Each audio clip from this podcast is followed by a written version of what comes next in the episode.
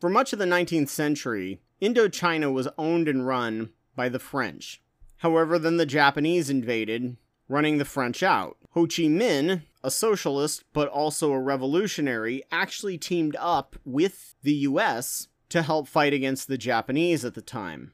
In 1945, Ho Chi Minh announced that Vietnam was now a sovereign nation and was breaking away from French Indochina, who, fresh from World War II, countered and started the First Indochina War of 1946 to 1953, where the North Vietnamese won and the area was divided up between Communist North Vietnam and French owned South Vietnam. I highly recommend Armchair Historian's video on the view of the Vietnam War through the eyes of the Northern Vietnamese as they were absolutely baffled and confused as to why we were even there. The agreement said that elections should be held to reunite the nation and allow people to decide if they wanted to go capitalist or socialist. These elections were supposed to be monitored by Canada, India, and Poland so that they could be free and fair, with no side putting a thumb on the scale. In 1955, the president of South Vietnam, a dictator and tyrant who rigged elections, said they had not signed the agreement, so no elections would be held. This caused the Second Indochina War, which America, of course, got into. The North Vietnamese government did land reforms and political executions just as Lenin did, and while the numbers were hyped as to one in every 160 people, later estimates from declassified files listed it more like 13,000 people, still not great. The Vietnamese government were Trotskyites and rejected Stalinism. French Indochina had essentially kept all Vietnamese destitute as French pillaged their land and resources, much like most colonial powers. Because of this,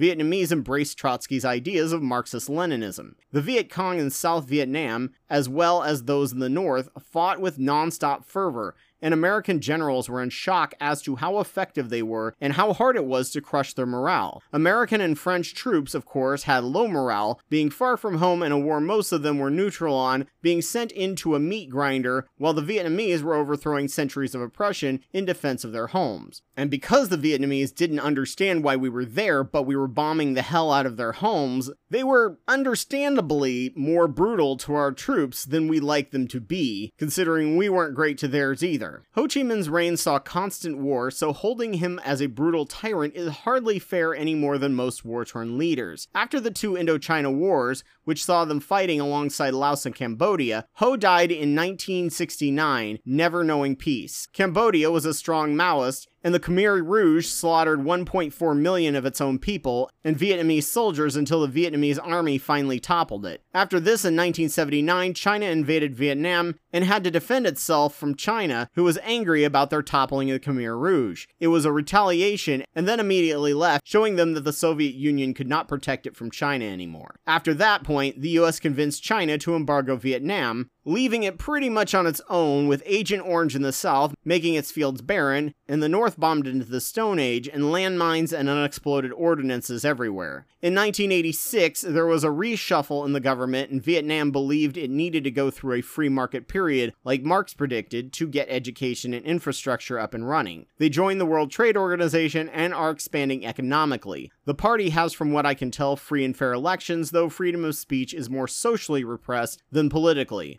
Most political prisoners are exiled, while around 100 are held in prisons awaiting deportation. Compare this to how many prisoners America has, and this is a tiny drop in the bucket. Vietnam and Laos are essentially brother nations, and Laos relies on the Vietnamese military to help protect it, and it was part of the Chinese embargo. Vietnam and Laos may well be the closest thing to actual Marxist Leninists as opposed to Stalinist. After the fall of the Soviet Union, a coup in Cambodia ended their ties with Vietnam, and the monarchy was restored. Behind the Bastards has a piece on one of the movers and shakers of the Cambodian genocide with royalists, Soviets, and Maoist Khmer Rouge all constantly fighting and massacring each other until Vietnam came into the picture. As hesitant as I am of accepting any narrative from either side, YouTuber Luna Oi makes a strong case for Vietnam, and I can't find any facts to disprove her, and most of the facts we were told were lies from the government intelligence to help prolong the war. Historians of all political stripes are showing that Vietnam didn't massacre people more than any other nation does in the fog of war. A nation that tried to switch to socialism using democratic socialism and failed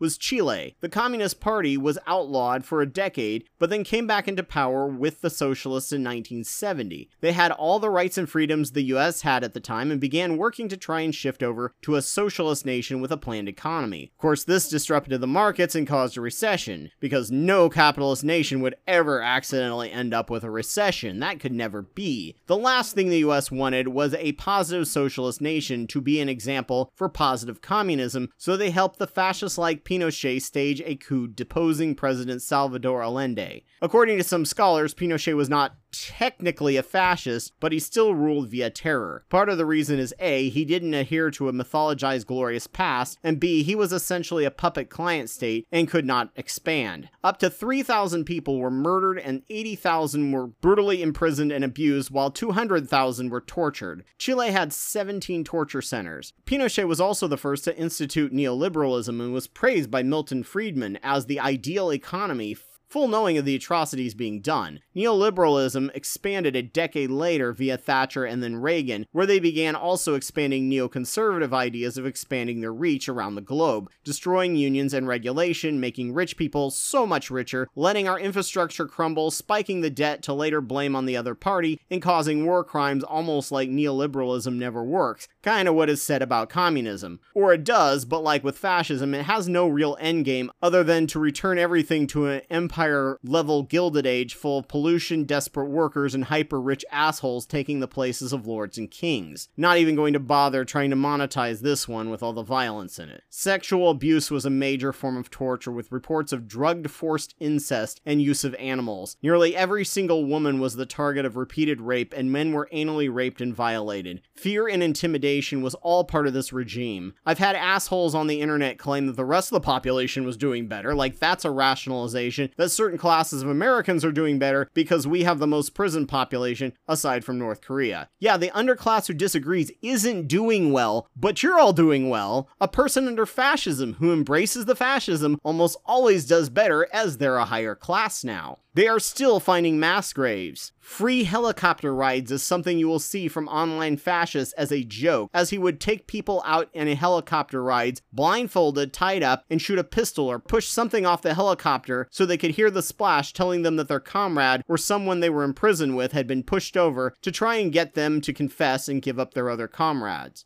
The left regretted not arming the working class to protect them from the coup and terrorist state, and too late ended up creating a resistance guerrilla army. Pinochet pushed a 1980 plebiscite, changing the constitution, and then failed somehow to win a 1988 plebiscite, where 56% no longer wanted him as a leader. When you screw up rigging an election that badly, you know you got problems. He still led the military until 1998, where he retired but was arrested for the torture of 74 Spanish citizens by a Spanish court. Only in 2006 did the military accept responsibility for their actions. I guess if anything, Chile showed all the other socialist nations that if they want to stay in power, they need to use equal force and brutality, or America will make sure they can't survive by being nice. Only capitalist empires get to have the Bill of Rights and Freedoms for all. You want to do that as a socialist nation, your ass will get cooed. Both of these were tragedies that never ever needed or should have never happened. But the US couldn't have a functioning, free, fair socialist nation to point to. If anything, Chile pointed out that the only way to keep a communist state was to suppress any dissent, or your nation would be flooded with propaganda and misinformation misinformation and spies to foment rebellion. Not even the cherished democracy could win, showing the socialist people that America only cared about the right kind of democracy, not the actual will of the people. But we should have seen that with basically any voting rights for blacks, with Jim Crow, or rights for the natives. The riot is the voice of the unheard, and violence and suppression is the only other option when you realize even when you follow all the rules set by your opponents, and it's still not good enough, why bother follow their rules as their moral high ground is just BS?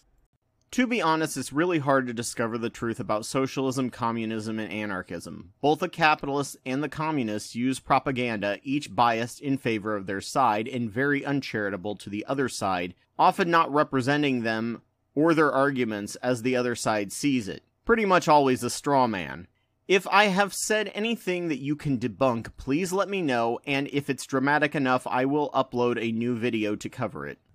So, as always, thank you all for watching this as a video or listening to this as a podcast, which I'm sure was completely uncontroversial to anyone, especially to the YouTube monetization team. So, if you found this useful, please donate to my Patreon. Just a reminder that I'm Anubis2814 on YouTube, and I have almost 700 videos on my channel that I've made over the past 11 years on religion, science, psychology, and politics. Please go check them out, and if your site has the option, like, rate, review, and comment. A special thanks goes out to Kendall Copperberg, Ogrel, Elias Garcia Guevara, and Joe Taylor for their $10 or more Wapawet level donations. I'm always humbled by the fact that they find my work worth funding and worth driving me forward. Thank you all. Please consider donating to my work if you can, and thank you all for listening.